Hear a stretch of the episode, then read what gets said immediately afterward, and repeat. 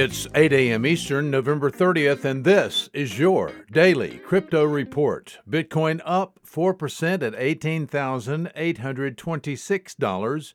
Ethereum is up 8% at $596. XRP unchanged at 62 cents. These are your leaders by market cap. Top gainers in the last 24 hours P2P up 89%, free cash up 68%.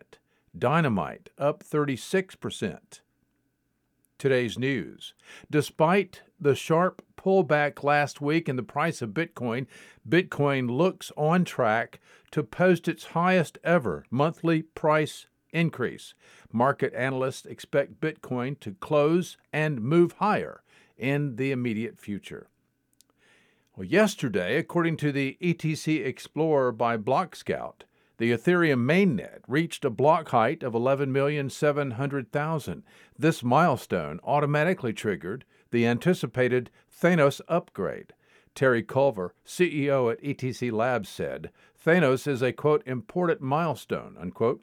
The Ethereum network is moving to improve support for existing miners and draw new miners to Ethereum.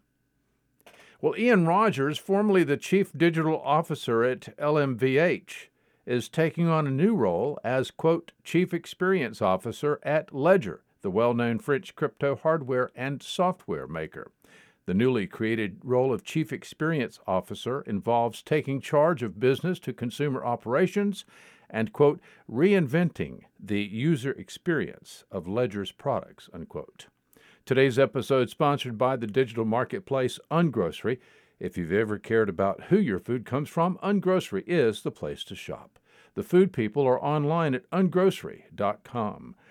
Visit us at dailycryptoreport.io for sources and for links. Find us on social media, add us to your Alexa flash briefing, and listen to us everywhere you podcast under Daily Crypto Report.